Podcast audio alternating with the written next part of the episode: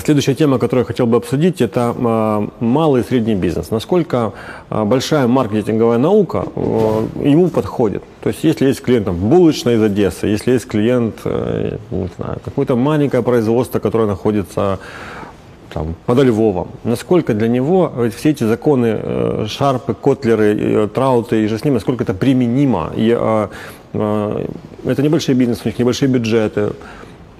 Соответственно, те затраты, которые они могут понести, очень високі, риски очень високі для них. Ну, дякую за запитання. Мені здається, прямо суперважливе запитання. Я би його розділив на кілька, на кілька запитань. Перше запитання, ти схрестив Шарпа з Котлером і Траутом, да, і це дуже важливо. Тобто тут якраз важливо відрізнити, що теорія і закони відрізняються. Та? Котлер з Траутом теоретики, тому там багато теорій може працювати по-всякому. Тобто можуть спрацювати, можуть не спрацювати. А закони маркетингові якраз відрізняють. Тобто чим закон відрізняється від теорії. Закон має, по-перше, передбачуваність, тобто ти, з, утримавши всі характеристики, необхідні для того, щоб цей закон відбувся, ти можеш передбачити його результат. Та? Тобто це є важливий такий момент. Тому закони відбуваються, а друге – це універсальність. Що це значить? Це значить, що закон спрацьовує всюди, повсюдно. Та? Тобто він справедливий всюди. І незважаючи, це малий бізнес, великий бізнес, бі ту бі, бі ту сі, закони спрацьовують, вони функціонують і працюють таким, таким от чином. Угу. Тому нам треба пам'ятати, що закони мають універсальну характеристику, відповідно, і для малого, і для середнього, і для великого, і для гіпервеликого бізнесу однакові закони однаково функціонують. Угу. Но давай все-таки вернемся к инвестициям. Насколько эти инвестиции для малого бизнеса в услуги больших агентств могут быть оправданы? Це дуже важливе запитання. Тут я би навіть не зараз розглядав не в послуги великих агенцій, тому що це окрема історія, а радше я би розглядав взагалі маркетинг і як це сприймається. Зараз в малому і середньому бізнесі є така цікава конструкція, що коли ти говориш про маркетинг, кажуть, та нам не, не, не як це, до цих рюшечок, грубо кажучи, нам зараз немає діла, нам треба налагодити виробництво, нам треба налагодити там збут, нам треба продажі, нам треба більше продавати і так далі. Тому мені здається, що якраз така важлива проблема є в малого і середнього бізнесу відсутність розуміння функції маркетинга. Вони сприймають маркетинг дуже часто як щось екстра, те, що можуть собі дозволити вже великі компанії, і що інвестиції у маркетинг відрізняються від інвестицій, наприклад, в обладнання. Угу. Тобто дуже часто зустрічаємося ми з якимись власниками бізнесів, наприклад, зі стоматологами. От вони купили дуже дороге обладнання, зробили дуже дорогий ремонт, ну там доходить там, до сотень тисяч доларів та інвестицій. Вони беруть кредити на це все. От, наприклад, легко взяти кредит для стоматолога на стоматологічне крісло. Там, я не знаю, двадцять тисяч доларів може коштувати там два стоматологічних крісла, наприклад, або одне навіть. Та?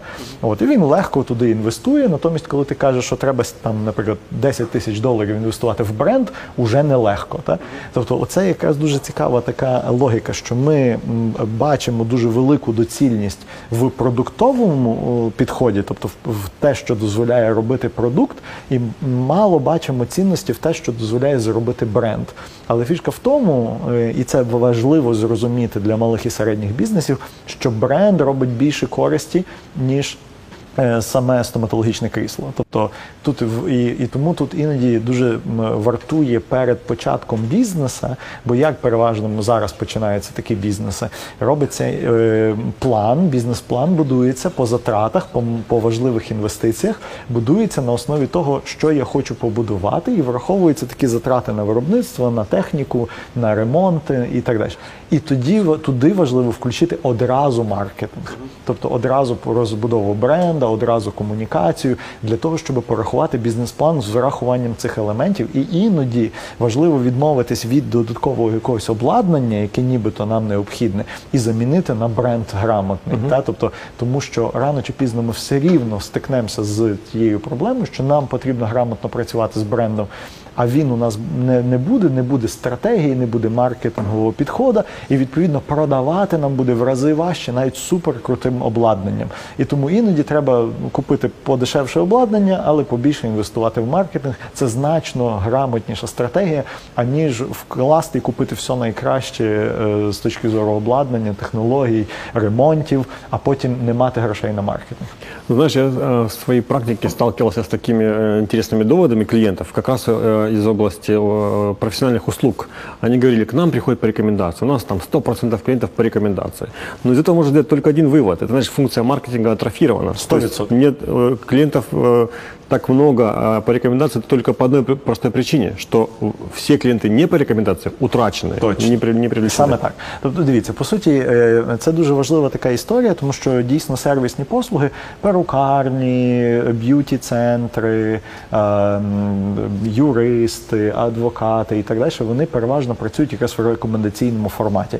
І, в принципі, це непогано для старта бізнесу, цього дуже часто вистачає, тому що, як правило, такі компанії засновані спеціалістами, спеціалістами, у яких є уже попит, тому що це були спеціалісти на, на своєму рівні, доволі високі, і у них є уже коло клієнтури, які самі приходять. Але треба розуміти, що це насправді фріланс.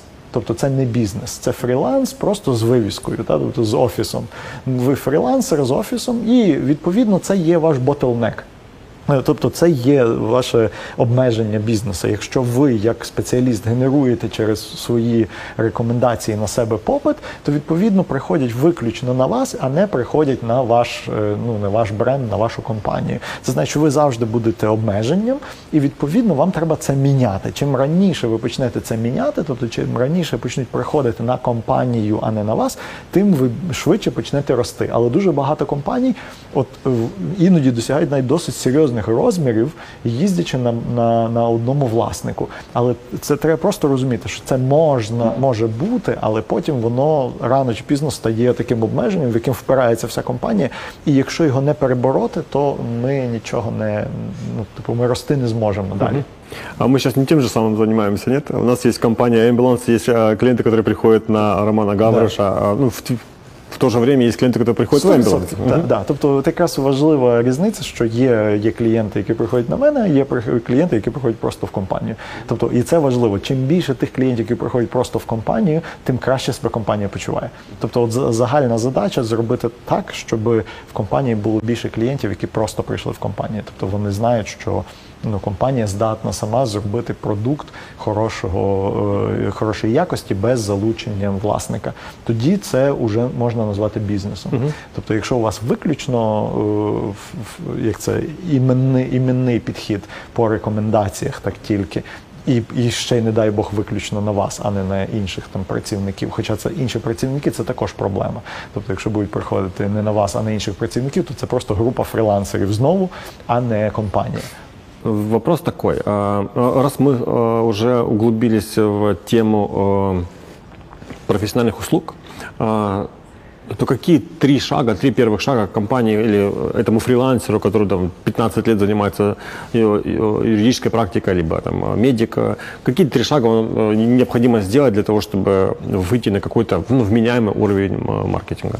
Ну, класичних три кроки, які рекомендовано зробити всім. Тобто, перше, це зробити desk research і якісник, тобто зрозуміти, як виглядає ринок довкола себе. Друге, це зрозуміти, які інсайти є у цільової аудиторії. Друге – це сформувати ціннісну пропозицію, яку упакувати в бренд. Тобто, по суті, що таке ціннісна пропозиція? Це те, як ми розуміємо інсайти клієнтів, чому вони насправді споживають, ну, тобто оці от category entry point і jobs to be done, зрозуміти, і сформувати бренд, який включає оцю, оцю ціннісну пропозицію. Чим ми цінні, як ми вирішуємо задачі наших клієнтів, упакувати це в бренд.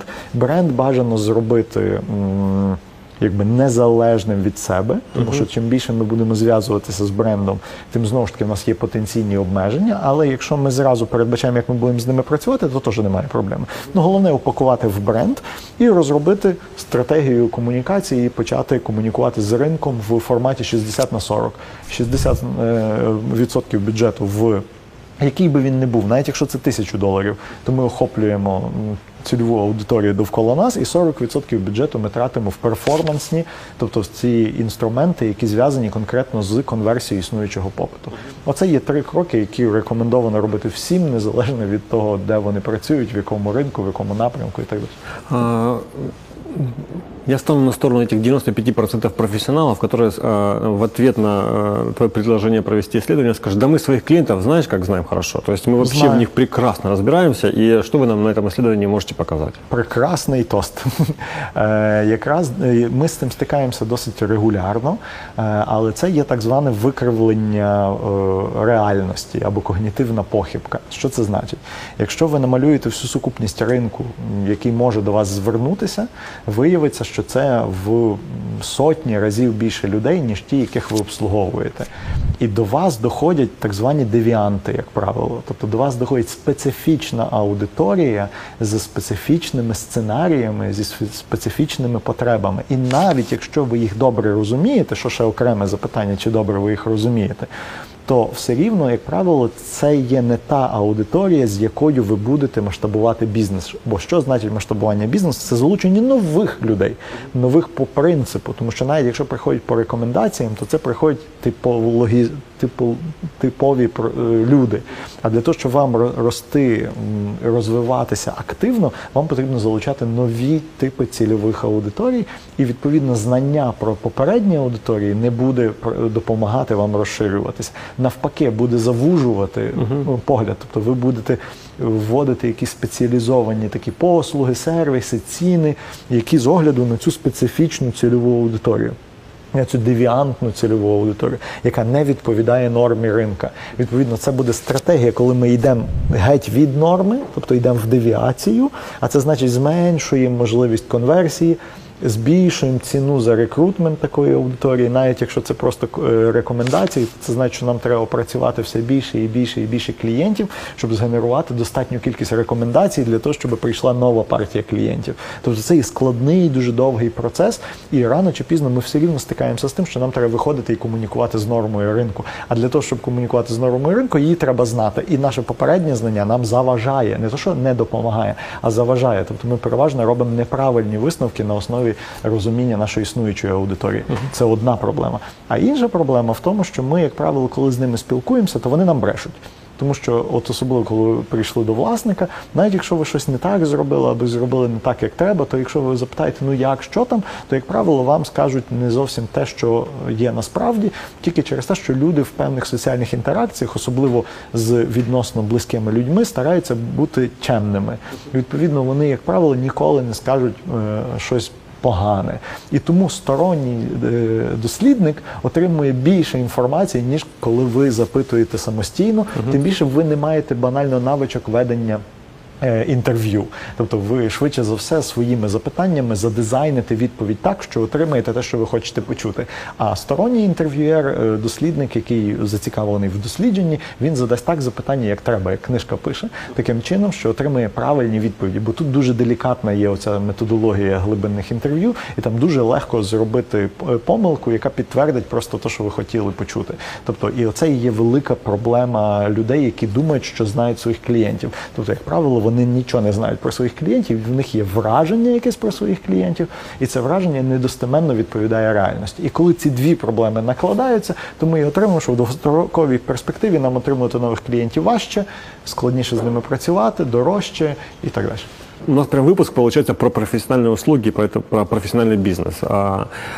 И тоже я более чем уверен, что девяносто пять процентов стоматологов, юристов ответят, что они очень в хороших отношениях со своими клиентами. Они, говоря маркетинговым языком, они верят в лояльность. И насколько сложно очень убедить человека, ну, который чуть ли не в дружеских отношениях со своими клиентами, что лояльность мало, мало имеет значение. И, может быть, в таких услугах она имеет значение? Ну, тут, тут я би по-інакшому сформулював. Тут не те, що лояльність не має значення. Лояльність не має значення через те, що на неї сильно не можна впливати. Тобто, що це значить? Це значить, що є так звана категорійна лояльність. Знову, що це значить? Це значить, що у перукарів, стоматологів, юристів традиційно висока лояльність. Тобто у людей е, ризик зміни постачальника занадто високий над тим, щоб знову сходити до того самого. Тобто, щоб поміняти стоматолога, от я зараз ходжу, я вже в своєму процесі не можу його поміняти. Ну, тобто, я дуже, це дуже ризикований процес поміняти стоматолога, коли я вже півтора роки ношу брекети. Uh-huh. Я ходжу до того самого стоматолога вже досить довго і буду ходити до нього. Тобто, і е, тут багато причин. І так само це стосується всіх стоматологів. Тобто, це не ви одні такі класні, що до вас ходять. Це до всіх стоматологів ходять. І ти ж своєму стоматологу ходиш? Ні, взагалі всім. Тобто, оце якраз важлива штука, що, як правило, коли людина попала, вона вже має високий рівень лояльності. Так само, наприклад, в цих в Київстарі і в Водафоні. Люди з ними залишаються на десятиріччя іноді. Типу, та? От я там е, був десять років з ю ем сі, ну, чи, це, а зараз там вже досить довго, е, багато років з Київстаром. Чому? Тому що немає причини міняти. Це категорійна характеристика, а не ваша особиста. Тобто, то, що до вас так лояльні, це ніяка не ваша заслуга. Так лояльні до всього ринка. Тобто весь ринок приблизно має однакові показники лояльності, якщо рівень якості задовільний. Бо буває, що рівень якості незадовільний, і тоді клієнти відпадають. Але це, ну, це не так часто трапляется. Ну, и, если я правильно понимаю, то на, на лояльность мы влиять не можем, на частоту потребления услуг, ну, в частности, там, юридических или стоматологических, ну, да. тоже не можем влиять. Да. Единственный фактор, на который может влиять э, бизнес, который занимается профессиональными услугами, я думаю, и не только ими, это привлечение новых клиентов. Саме так. Увеличение... А, абсолютно точно. Тобто, давай ще трошки роз, роздимося, тому що так вскользь пройшов про те, що на, на послуги ми не можемо впливати, тому що люди вірять в крос-сел, апсел, тобто допродати щось до це. Але люди, як правило, споживають так званий, ну, є от закон тяжіння до норми, да, до, до середнього. Та? Що це значить тяжіння до середнього? Це значить, що е, більшість клієнтів купує певну кількість послуг у певній категорії. От як, наприклад, у банківській категорії купують в основному два продукти. І це по всьому світу, в середньому, в нормі, два продукти на, на один банк припадає. Тобто, е, і інша справа, що я репертуарний споживач, у мене може бути два банки, і це також норма. Тобто в середньому в Україні, наприклад, приблизно два банки, під два банки в, одно, в однієї людини.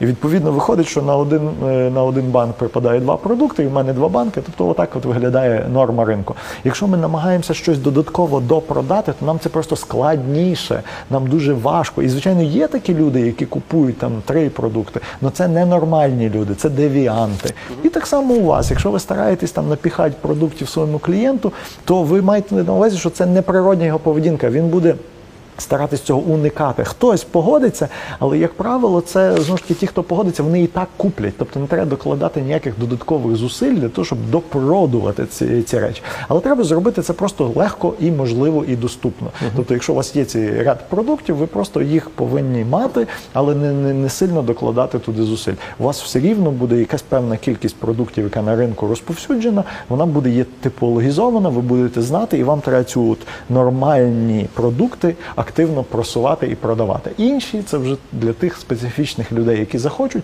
ви їм просто додатково продаєте. Але це девіантні групи, це ненормальні люди, ну, типу, говорячи статистичною мовою. Відповідно, для них можна, ну, типу, не, не особливо старатись, тому що на тому сегменті ви багато бізнесу не зробите. Все рівно всі будуть тяжіти до, до центра, до норм.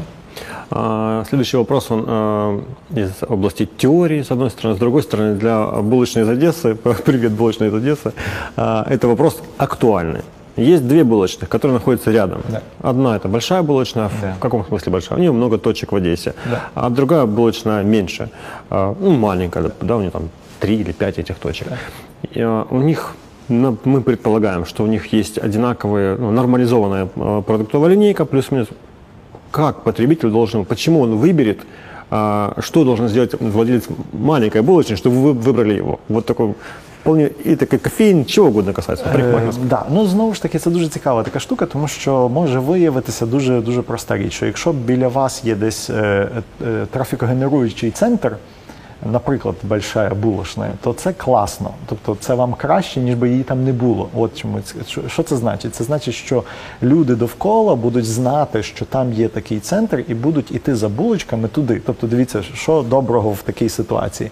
І чому, наприклад, АТБ немає проблем тим, щоб недалеко відкритися біля Сільпо, наприклад, там, або там біля Новуса, чи десь там в радіусі нормально.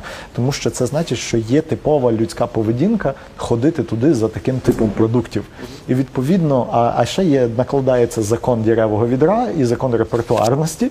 Тобто я рано чи пізно мені набридне, я захочу переключитися. І якщо ви десь недалеко, то я переключусь на вас. Тобто люди будуть від, відвалюватись від тої булочної і переключатись на вас. Тому бути при великій булочній непогана ідея навіть. Ну, типу. Є проблемка тогда в такому да. случае. Якщо у нас нормалізовані продукти, то з чого на що-небудь переключатися? На булки це буде похоже. Все, власне, вони переключаться просто так. Ага. Булки все рівно повинні бути похожі. Але ти правий в якому моменті? Вартує, щоб у нас був все ж таки один, там, два, три ес кей ю, ну, цих одиниць продукту, який чимось відрізняється. Наприклад, там, з, з малиновим, не знаю, варенням. Її будуть мало купувати, але для того, щоб відвалився хтось і попробував щось інше, його якраз буде достатньо. Тобто цього е, е, трафіку. А коли вони вже купили малинове, вони потім знову вернуться на нормальне в нас же ж. Uh-huh. Тобто там ймовірність покупки нормального продукту росте. Стандартизований продукт обов'язковий. Тобто е, мати те саме, що має е, е, той продавець, дуже важливо, це правда. І бути розташованим недалеко також невелика проблема, але що важливо, важливо тут ментальна доступність. Тобто, щоб ми були бодай помітні, бодай для тих людей, які йдуть трафіком туди. Uh-huh. Тобто рано чи пізно вони відваляться і попробують нас. Чому? Тому що такий закон. Uh-huh. Тобто, то есть история для нано-бизнеса по, по отношению к малому бизнесу, да. это повторять его норму, да. быть с ним стандартным, с тем, чтобы помогать переключаться на нього. сто відсотків. Тобто нам треба бути максимально подібний на основу ринку, взагалі в всіх, всіх випадках. Тобто, от, грубо кажучи, якщо ти зараз підеш по рекламних агенціях чи маркетингових агенціях і скажеш, зробіть мені бренд, всі зроблять бренд. Ну, тобто, не буде хто скаже, ні, ми бренди не робимо, ми не вміємо. Ну, типу, це буде странно, це буде невідповідно ринку. Uh-huh. Да? Тобто, більшість агенцій скажуть, да, ми робимо. І відповідно, якщо ви не робите брендінг, то ви не відповідаєте критеріям маркетингової агенції. Значить, ви від, від вас відвалиться споживач. Тому треба відповідати нормі ринку, мати продукти такі, які нормальні є в ринку, і відповідно це важлива стратегія. Можливо, один-два ес кей ю завести або один-два типів продукту завести якраз для, для такої репертуарного споживання, коли людям іноді хочеться на щось таке едике переключитися. Для того там у, е, у різних вод є і кола, і фанта, і там спрайт, і так далі. Це якраз для тих людей, які нетипово, вони не мають такого споживання, як кола, але іноді хочеться, ну, сьогодні захотілося чогось іншого. І вони, щоб не, не втрачати цю аудиторію, дозволяють всередині себе переключитися на інший бренд навіть. Та? Тобто, тому, будучи при, при великій пекарні, це невелика, чи булочній, це невелика проблема, ну, не така велика, як здається.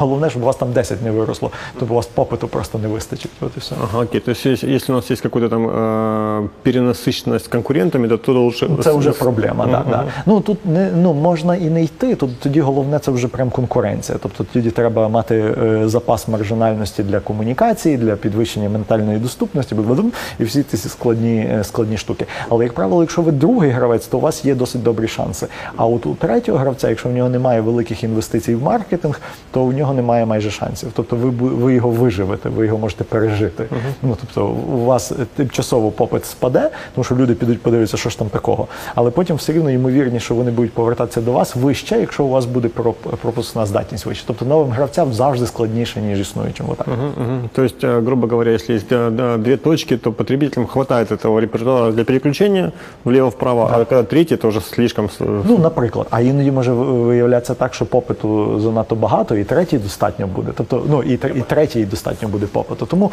це не так смертельно. Так, не треба боятися, що, що поруч з вами відкриється якийсь великий гігант, тому що цей великий гігант сформулює додатковий трафік, якого не було раніше, чисто на себе. Тому от, тут можна не сильно боятись. І навіть якщо ви прослідкуєте, як, наприклад, в цьому смислі нанобізнеси дуже, дуже класні, вони дуже пластичні. Як відкриваються ларки з овочами і фруктами? Де вони відкриваються? Вони відкриваються біля великих Uh-huh. всіляких цих рітейлерів, да, да, да. Да, тому що туди вже ходять люди. Тобто буквально іноді напроти АТБ стоїть, ну, цей, розкладка з овочами і з фруктами. Здавалось би, в АТБ є фрукти і овочі? Є. Ну вони стоять все рівно. Цей, да? Тобто, а й такі самі, ну, ні, нібито краще, але знову ж таки, хто там цю кращість міряє? От воно стоїть вон прямо напроти. Чому? Тому що люди ходять туди, будуть купувати, побачать, понюхають ще до того, як зайти, потім вернуться і куплять у вас додатково вашу полуницю. Тому це класна стратегія. Бути якби там, де трафіковий сорс, а трафік часто збирають великі якорні такі штуки, ну, типу, якорні mm-hmm. гравці. Окей. Okay. Малый и средний бизнес маркетингом называют как бы довольно простые вещи. Это размещение, ну, простые, размещение рекламы в Фейсбуке и Инстаграме. На этом их маркетинг начинается, и там он и заканчивается. Как ты относишься к такому подходу? Ну, загалом непогано, в принципі, так. Дуже часто кажуть, от є така штука, от моя знайома відкрила бренд сумочок і почала їх ефективно продавати через Інстаграм. Ну, дві. Ти, там, чи дві знайомі, там, да, і так далі. А хтось відкрив там хустинки якісь і класно їх продає через Інстаграм. Тут дуже така, ну, якби цікава річ, що, як правило, це не системні продажі, і це такі співпадіння в формування поп, точніше, попадання в той попит, який не був покритий іншою пропозицією, дуже такий ед-хок. Та? Mm-hmm. Тобто, от я е, стрічку листав, о, побачив якусь рекламку, перейшов, купив, е, бо мені було якраз потрібно. Але справа в тому, що цей сформований попит на такий специфічний нішевий продукт, він, як правило, дуже маленький. І він швидко вихолощується. Тобто, там, ви коли запустите якісь там свої там, сумочки або там, туфельки там, через Інстаграм, ви їх в якийсь час будете продавати, а потім цей попит закінчиться. І все рівно його треба буде звідкись генерувати. А тебе зараз впишуть стільки людей в Інстаграмі. І його звідкись треба буде генерувати. Тобто, та, оце якраз ці нові, чим завжди, чому хайп довкола нових медіа? Тому що там, як правило, тусується якась девіантна аудиторія. Що значить девіантна? Це те, що ми її в інших каналах рідко коли бачимо. Ну, тобто вони є, але ми їх можемо не так знайти. І в цю девіантну аудиторію, ну, часто можна закинути якусь специфічну продукцію, і вона її буде чомусь певний період споживати, ну, тому що там є такий попит. Але він швидко заповнюється і, і закінчується. І потім вертається запитання, все, і звідки брати попит? І знову класичний маркетинг. Тобто от, от ці невеличкі такі проїзди, причому, що дуже цікаво, це, як правило, відбувається тоді, коли мережа тільки з'являється. Тобто, от як Інстаграм тільки з'являється, і зразу люди туди приходять і починають більш-менш, ну, так, вдало продавати якісь продукти, а тут через рік, хоп, а вже не продається. Попит наситився. Так само зараз в Тік-Ток. Люди заходять, що там потанцювали, попродавали щось, опа, і, і получилось, і потім хоп, і закінчилось. Тобто ця штука дуже швидко виснажується, і, і треба робити нормальний, звичайний, традиційний маркетинг, тому отакі пар- паразитування на нових медіа, е, воно в деяких випадках, ну, виходить, але тут треба дуже потрапити під специфічну девіацію, тобто зрозуміти, що це за девіація така, бо це девіантні люди бігають по, по нових медіа, нормальні люди не сидять в нових медіа. Ну, но, нормальні, як нормальні... В однокласниках все. Ну, в Україні ні, а, але, але загалом так. От. І відповідно, якщо розуміти потребу цієї девіації, тоді, в принципі, можна їм щось протолкнути. Але тільки до певного періоду, тому що там невелика відсоток аудиторії, він швидко заповнюється, і потім пук, і виходить, звичайно, треба знову робити звичайний нормальний маркетинг з самого початку. Знаешь, я думаю, это связано, может быть связано с тем, что в новой какой-то сети, там, в ТикТоке, в принципе, у людей чуть-чуть повышенный уровень дофамина, они в этом состоянии быстрее совершают покупки, потому что они не связаны с этим. На жаль, не можу тобі нічого з цього приводу сказати. Я знав, що ти так ответиш. Тут рівень моїх пізнань закінчується.